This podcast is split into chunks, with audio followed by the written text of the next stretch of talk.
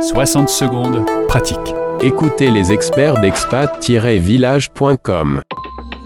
Comment gérer son stress en expatriation?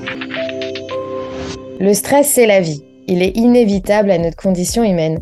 C'est un mécanisme qui permet à l'homme de rester en vie. C'est une réaction naturelle et souhaitable. Comment pouvons-nous définir le stress? C'est un événement qui provoque une tension physique, mentale ou émotionnelle. Quand nous ressentons cette tension, nous disons que nous sommes stressés.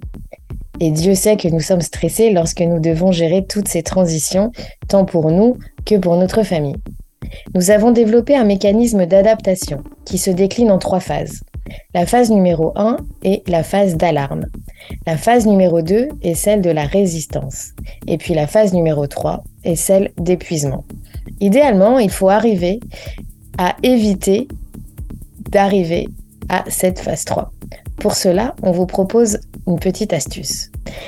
La première chose à faire, c'est de vous familiariser avec les signes de votre stress.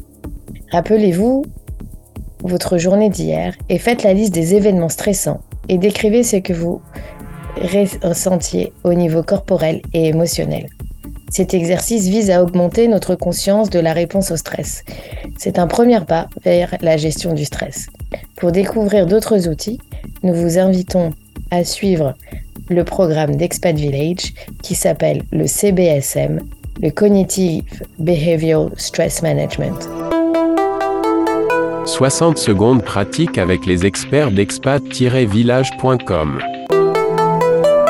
Françaisdanslemonde.fr